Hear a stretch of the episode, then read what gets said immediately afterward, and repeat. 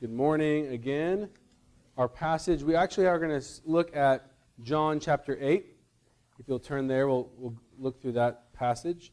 But we're looking at uh, the, the, the, text behind the sermon is obviously uh, the ninth commandment, and it's in your bulletin. You shall not bear false witness against your neighbor. And so, as we've gone through the Ten Commandments, the last several weeks, we've dealt with these really specific application points of the Ten Commandments. And what we've been saying is that the Ten Commandments flow out of the two aspects of the law love the Lord your God, love your neighbor as yourself. And, and so what we're finding is these four that we're in are describing how to love our neighbor, or they're showing us how we don't love our neighbor. And some words that you might think of we had murder, adultery, stealing, and now lying or slander, however you want to word it. You really have, with these four, power, sexuality, possessions, and really reputation. That's the, what we're after this morning. And so I'm hoping that we'll find um, some, some truth in this commandment that we didn't already know is there. And so as we prepare for that, we're going to look at a, another passage that really kind of dovetails with it nicely from John chapter 8. So if you would turn there in your Bible, we'll look at verse 12, and I'll show you where we're going to, we're going to end up at verse 31, but I'll, I'll explain as we go. Again, Jesus spoke to them, saying, I am the light of the world. Whoever follows me will not walk in darkness, but will have the light of life. So the Pharisee said to him, You are bearing witness about yourself. Your testimony is not true. Jesus answered, Even if I do bear witness about myself, my testimony is true. For I know where I came from and where I'm going. But you do not know where I came from or come from and where I'm going. You, you judge according to the flesh. I judge no one. Yet even if I do judge, my judgment is true. For it is not I alone who judge, but I and the Father who sent me. In your law it is written that the testimony of two people is true. I am the one who bears witness about myself and the Father who sent me bears witness about me. I'm going to jump now to verse 30. Um, it says, As he was saying these things, many believed in him. And then verse 31 So Jesus said to the Jews who had believed in him, If you abide in my word, you are truly my disciples, and you will know the truth, and the truth will set you free. They answered him, We are offspring of Abraham, and have never been enslaved to anyone. How is it that you say you will become free? Just a quick aside. Isn't it interesting? I mean, we're studying the life of Moses. The children of Abraham did go into slavery. They went into Egypt for 400 years into slavery, and they've been rescued. So just easy to miss that. Also, it's possible, some people would wonder wait, if they believed, why are they asking this question? And, the two possibilities are one, they sort of believe, they're in the process of believing. Or another likely option is within the group, there are those who believed, and then there were those few that were still naysayers and sort of challenging him. So, verse 34 Jesus answered, Truly, truly, I say to you, everyone who commits sin is a slave to sin. The slave does not remain in the house forever, the son remains forever. So, if the son sets you free, you will be free indeed. This is the word of the Lord. Let's pray. Father, we long for freedom. But Father, so often we define that as having what we want. I pray this morning we would see that it's freedom as having what you want and what you desire. Holy Spirit, I pray you would open our eyes to see freshly how from this ninth commandment we might run to you, longing for truth and being set free. In your name we pray. Amen. I uh, grew up watching way too much television. And one of the shows I remember watching the cartoons was Scooby Doo. And we didn't really let our kids watch a ton of it when they were young because there was a lot of scariness in it. But as they got older, of course, when you would think now it's okay, they didn't like it. Um, but I do remember, um, and it was they watched it. I remember that, and I had to kind of look up some of the details. There's always a pattern.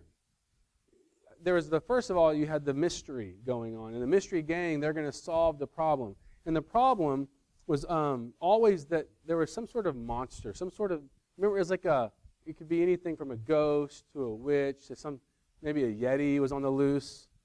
And then they, they had to try to find clues and discover why this monster was in existence and why it was doing, wreaking the havoc.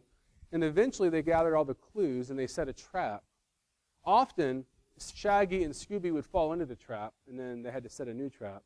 But in the end, they would tie the monster up or whatever it was, and there was always the reveal. Remember the reveal, and they, the head, the helmet comes or whatever, the mask comes off, and it was always the innocuous, like the innkeeper, you know, or the mayor. How would the, the principal of the school, whatever it was, and then you know, and oh, I feel so ashamed, and then they explained why they went into all this elaborate scheme, and it was usually to cover up some problem, something they were doing sinfully, right? Something they were doing wrongly. Like we had this scam, and, and so I thought if I dressed up like a monster, I could fool everybody. Well, wow, what an introduction to a sermon. But that's what we do. Okay, maybe we don't dress up like Yetis. Some of you probably tried that. But we lie, we bend the truth to cover our reputation. We have something we want to protect about ourselves, and it's usually not even a great thing. And so we resort to distortion of truth. We put on a mask. And if we're really honest, unfortunately, that's not a, a rare occurrence in our life. And for many of us, it might be the actual way we live every moment. We're desperately hiding behind an image. We're hoping to, to pull one over on everybody. Well, we don't get to pull one over on God. And what the gospel teaches, excuse me, is that in Christ we can actually embrace the truth. In that scripture, you know, um, I abide in my word, and you will know the truth, and the truth will set you free. I think for many of us, we're afraid of the truth because we're afraid of what it reveals. But in Christ, the truth really will set you free because you can finally be honest. You can finally not only be honest about who you are in the flesh, but then you can actually receive Christ as He is and grow in Christ. And that's what we're going to look at how we can be truthful. So we're going to just go as I've been doing through the other commands. We're going to unpack it. We're going to start with the actual uh, ninth commandment and, uh, and move on from there into how it really comes out of the heart. So we're going to start with this, this idea of, of, of spreading a false witness, right? So, so in, as we look at the Ten Commandments, what we've tried to do is understand you have the original idea, the original meaning, and it's important that we grasp it, but even in its original context, there's a spirit behind it. There's something farther and deeper and bigger than just a few words. And we want to keep that in focus. But right there in, in Leviticus, we have, okay, I've got to move around my passages. We have, or excuse me, right there in Exodus, we have this idea of, of, of a court of law. And this is where every commentator agrees the wording in the Hebrew language there, it's, it's really lit, lit, litigious. It's, this is what is going on in a courtroom. And so in America, we love legal, we're pretty litigious. We do a lot of lawsuits. But they did more. Remember the, the chapter, Exodus, uh, the few chapters just before Exodus 20, when Jethro, the father in law, shows up, what was Moses doing? Moses was hearing cases. Here they had gathered at Sinai, and Moses, his, his time is completely used up in hearing all these problems and cases of judgment.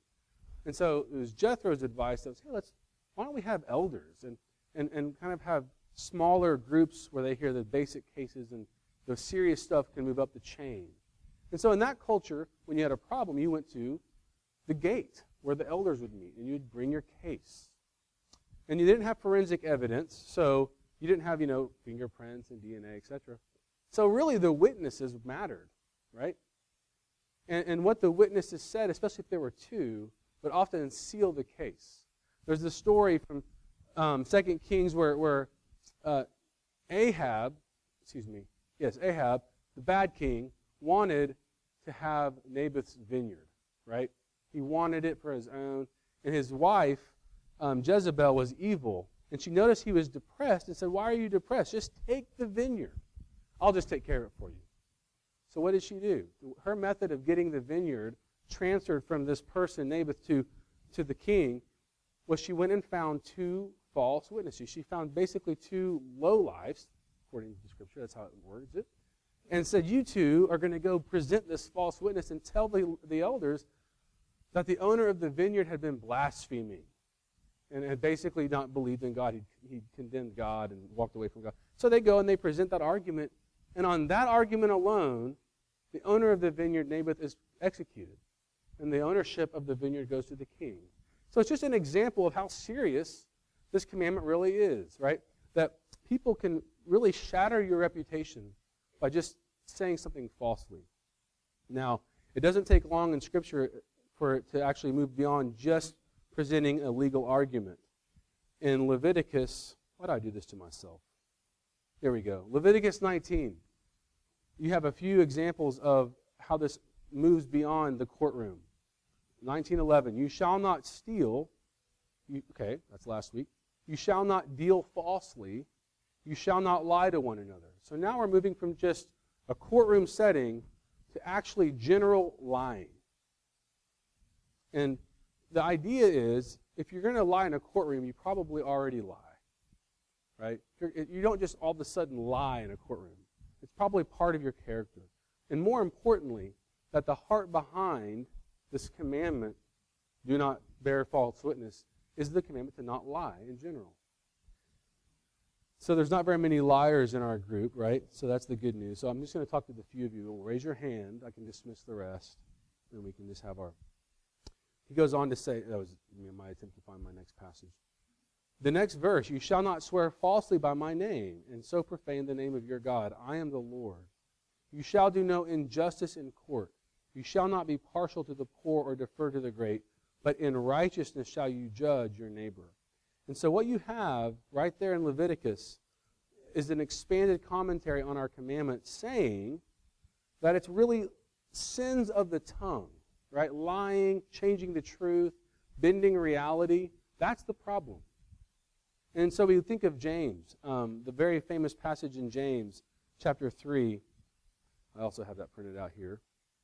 Where James, I mean, opens up a whole can of worms when he says that we all stumble with the tongue, right? Listen to what he says in verse 3. If anyone does not stumble in what he says, he is perfect.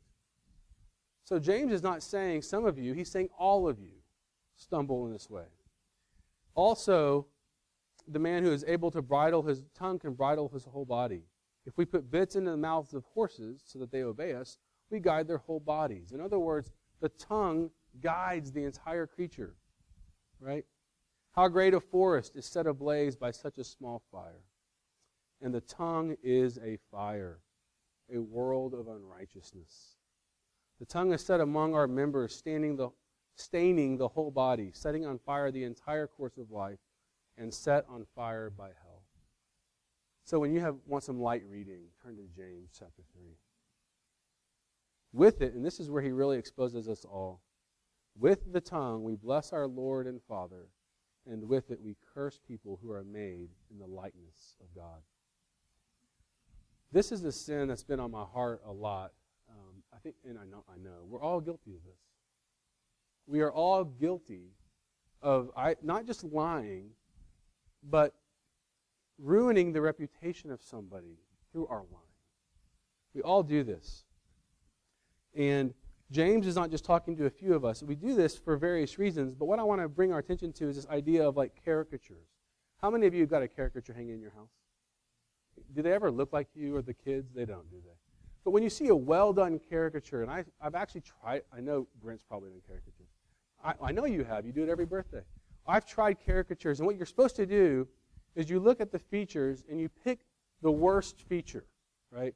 That guy's got huge ears. Okay. And then you draw huge ears. Now, if the eyes are actually okay or even attractive, you just draw those normal or even less. So you're like maximizing the negatives, but minimizing the positives in such a way that someone would go, oh, that looks like Obama. But Obama would look at that and go, I hate that drawing. And this is what we do. This is a way that our tongue can defile people. Let me give you an example. If you if you were part of a situation where you've been called into court because there's no Smiths in the room, I don't think, is there? So I'll use Mr. Smith came to the office one hour late on the morning of whatever crime or issue, and you know about that. And you're, on tri- you're at the trial. You're not on trial, you're at the trial. And you have to answer Is it true that Mr. Smith came in one hour late? And you want to bear a true witness. It is true that Mr. Smith, on the morning in question, came in at 9 o'clock instead of his usual time at 8 o'clock. Is that okay? Of course. Context. But on, at the lunchroom, the day of the problem, like now that everyone knows there's a problem, there's a crime or whatever happened, and Mr. Smith showed up late, you're at lunch and you said, hey, guys, guess what? What? Today, Mr. Smith didn't get to the office till 9 o'clock. He usually is there at 8 o'clock. Every word is almost identical. But what's happening is outside of the law court, you are now bringing the same information, truth, but you're using it in a wrong context. And in just a simple thing like that, you can inject a judgmentalness. You can inject an actual rendering of judgment on the situation, can't you? Does that make sense? So, like the caricature, that looks like the ears, that looks like the eyes, that looks like the eyebrows. But the way we're doing it can often deform the person, defiling their nature, defiling their character. So I'm very concerned that the church is the best at this. That we, because we're Christians and we have the truth and we have Scripture and we even confess our sin, we think we hold the beacon to confessing other people's sin. And as long as it's true, we can do it.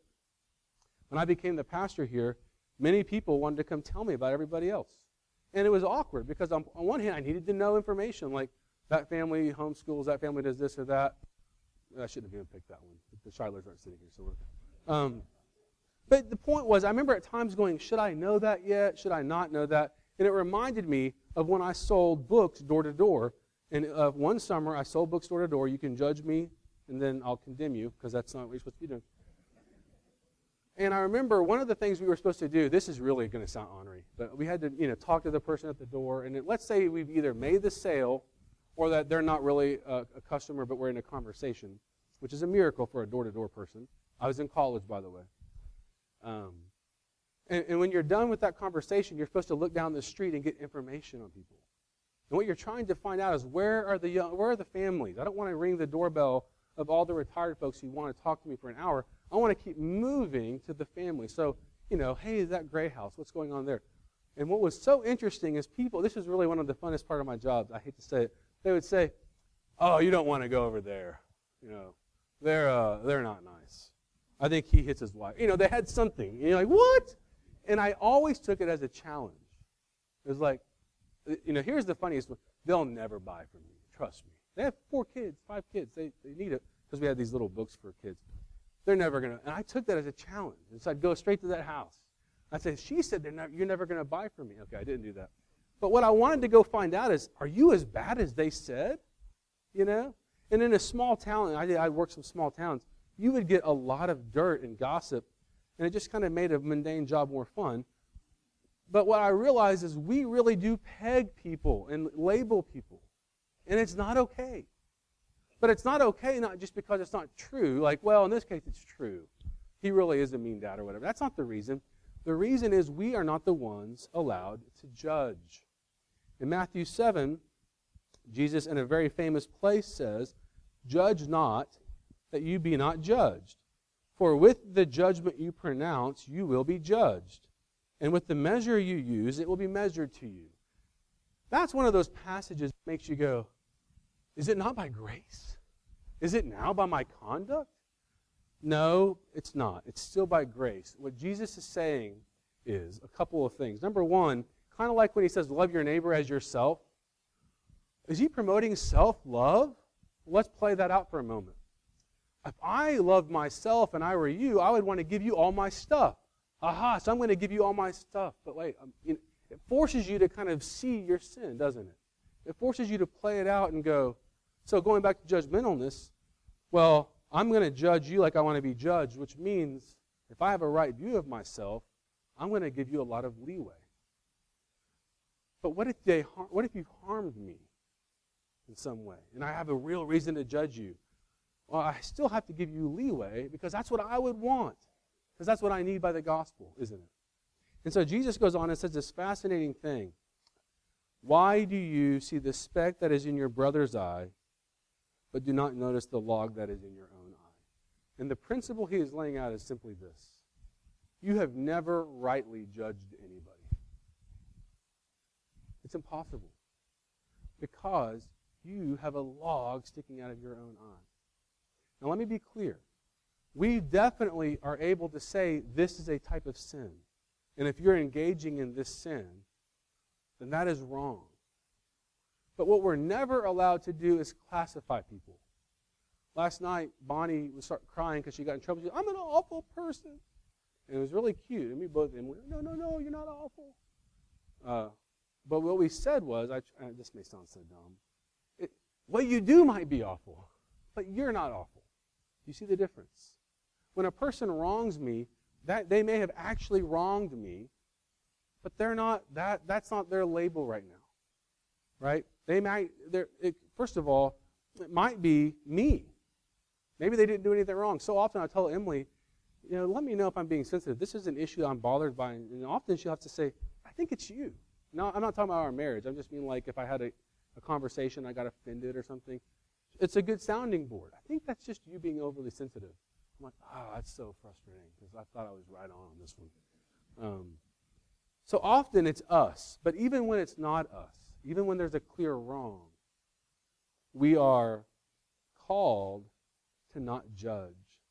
And what we're, what we're going to transition to now is why we do it, and it's because of the heart. We judge because we're trying to cover ourselves. We judge, the reason you judge with the log in your own eye is instead of having to confess your sin before the Lord, I've got this huge log. It just seems easier to ignore it. But now you're a log expert. And you see somebody else and you go, I know where my log started. It started with a speck, just like the one I see in you, out of my one good eye. You know. And now I'm a master at coming to you and showing you how this is going to develop into a log. But I've forgotten completely that I have a log. So our hearts are the seedbed to this kind of judgmentalness and false understanding of people. Um, and, the, and Psalm 9, let's see, Psalm 19, I was reading it, on, or Psalm 15, excuse me. It's just a beautiful place where David says, O Lord, who shall sojourn in your tent? Who shall dwell on your holy hill? He who walks blamelessly and does what is right. And listen to this, and speaks truth in his heart. Are you speaking truth in our hearts about our brothers and about our sisters?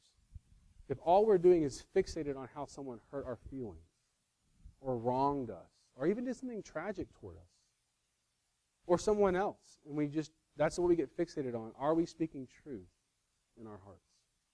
And of course, the answer is no. Because we're not doing, we're doing two things wrong. We're not examining their good qualities, right? Before I tell you about the bad thing about Mr. Smith showing up at 9, let me tell you all the great things about Mr. Smith. No one does that, right? We, we just tell the negative. We just draw the big ears. See, if you drew the whole picture and you made the eyes bigger, right, the caricature, and you make the neck normal and the body not tiny like a peanut, then you draw the ears kind of accurately, they're going to look fine all of a sudden. I had to pick a feature that nobody minds having. Okay, I didn't want to pick some feature someone's like, he's talking about me. That's what my hair looks like. Are you speaking truth into your heart, into the innermost being? Are you walking with Christ in that way? Is that your daily pattern of longing for truth? I wanted I came across it, it's been some time ago, but I came across it again. It's it's the, the testimony really of Jonathan Edwards. And, and it's, he, he describes his conversion. And the reason I want to read this, just as a segue into this, is, is I'm talking right now about truth setting us free, but it has to be truth in the heart. And that when we are walking with Christ, we see the world differently. We're no longer seeing it based on how people are treating us and how we feel, but we're seeing it through the lens of Scripture, right?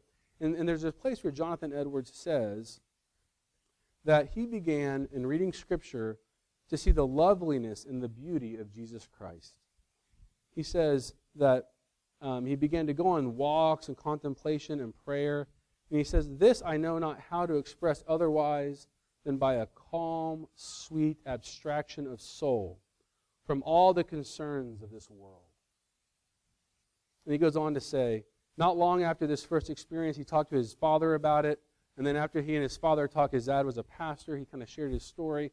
He went out into the father's pasture So the father was a pastor, and he walked in his pasture. It's very hard to do.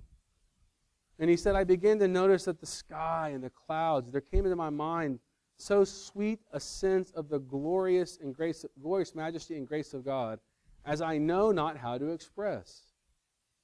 And he continues that the appearance of everything was altered. It sounds like he was doing drugs, and he wasn't.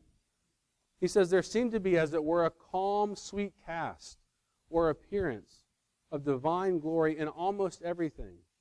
God's excellency, his wisdom, his purity, his love seem to appear in the sun, in the moon, in the stars, in the clouds, in the sky, in the grass, in the flowers, in the trees, in the water, in all nature. And then he goes on to say this is interesting. And in nothing among all the works of nature was so sweet to me as thunder and lightning, although formerly nothing had been so terrible to me. Now, when I first read that, or I, as I was preparing with that quote, I thought, who's afraid of thunder and lightning anymore? Anybody? I mean, you hear it, it's fine. Um, so I wasn't sure how to express it. And then this morning at the office, um, I had gotten everything ready to leave, and I had to go turn off the office lights, and it's right by the door. And I walked up to the door, and the light, before I even got there, the whole, all the electricity is shut off. And about one second later, there was a flash, and the loudest thunder I've ever heard. And I backed up. I thought I was about to melt. I think God was giving me a beautiful illustration. You should be much afraid. Thunder and lightning are loud and, and scary unless I'm found in Christ. And then I can have the confidence to see these things. Now, what's the point of this? Reality is distorted to those of us who are not walking in Christ.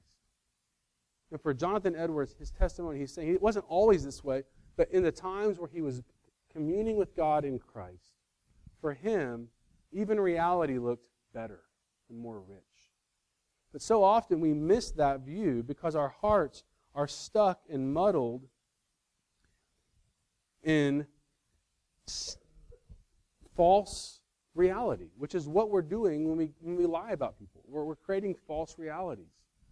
We're seeing the world through a lens of an orphan, through the lens of a person who doesn't know they're loved by their Heavenly Father. And we're distorting everything, and it's especially sinful in this particular commandment when we do it with our speech, when we talk about other people. And so the, the answer to this commandment is not stop talking about people, though that would be wonderful. It is that. But it's far more. It's do you see your desire to gossip or to slander or to shed any information, whether it seems real or not, as, a, as an indication that you don't love God? Or rather, you don't believe you're loved by God. Because every one of the sins in the second half of the Ten Commandments stem from a misunderstanding of the first half. Love the Lord your God with all your heart, soul, strength, and mind. The second one, Jesus says, is like the first. Love your neighbor as yourself. And Paul, in Galatians, goes even further. The commandment of the law is summed up love your neighbor as yourself. He's assuming that you can't do that without the gospel, without Jesus. So it's a diagnostic tool, then, isn't it? If I'm wanting to talk about somebody, even if I restrain myself, I'm in the midst of this very sin. There's a proverb, here we go, Proverb um, 9, whatever, Proverb 10, I believe, 18 says, The one who conceals hatred has lying lips. Isn't that fascinating? That, that I'm, even if I can figure out a way to conceal my hatred, and master the art of appearance, I still have lying lips. So the question is, what's going on in the heart? I'm, i want to get very practical, and I, and I hope that, I'm sure it'll bug you. That's okay. That's what sermons do. If you have an issue with somebody, that's not okay. It just isn't. We are not free to go, you know, I just don't like that person. Sorry. We're not free to say, I don't like that type of people. They're just all bad people. It's not okay. We can't say, I just, it's not that I don't like them, I just don't want to be around them. That's not okay. Now, please, listen, someone's going to go, okay, what about boundaries and abuse? Okay, I'm talking about normal situations where I have been offended by somebody, though they're not dangerous to me, And so I distance myself either geographically or at least emotionally. That's not okay. In fact, if I believe they've sinned, and this is the rub, this is the thing this church, we all don't do, and I don't think any church does, so don't feel bad, is we don't actually take Matthew 18 seriously. If I see somebody in sin, according to Matthew 18, my job is to go and tell them, you're in sin. Or I'm bearing a, I am spreading a false witness in a sense by my silence. Right? Because if they ever, someone ever rescues that person in their sin and they see Jesus, well, where was Mike this whole time? You know, or whoever the person, I always have to choose those names that nobody. But where was my brother? So if you think you see a sin, it's interesting how quickly we want to tell their people, even the authorities, right? We'll go to the session with this sin. This is bad. No, my job is to go to the person, to say, I saw this, and, and lovingly restore them. Now, let me be clear. That's always after you have forgiven them. That's why when Jesus says it, Peter immediately says, How many times do I have to forgive? And it's seven times 77. Here's the order the person is in sin. Whether it harms you or not, prior to going to them, you have to forgive, even if they don't ask for it in Christ. But then you go to them and you lovingly tell them and you risk ruining the relationship. That's okay. Because you have a relationship with Jesus and you long for their restoration. Right? And then if they don't respond, then you can go to the elders. But here's what I'm, or to others. But here's the premise I'm really putting out there. I bet most of us just don't care. I bet most of us are just mad. And, and ironically, often it may not even be sin. It just might be our own insecurity, our own problem. But regardless of what's causing it, we are not allowed to feel hatred in our hearts or express it in our lives about people. This is what devours the church. And by the way, this is why non Christians hate the church. Why would I go into that area and be devoured? Why would I want to be among a people who are waiting to pounce on my imperfections?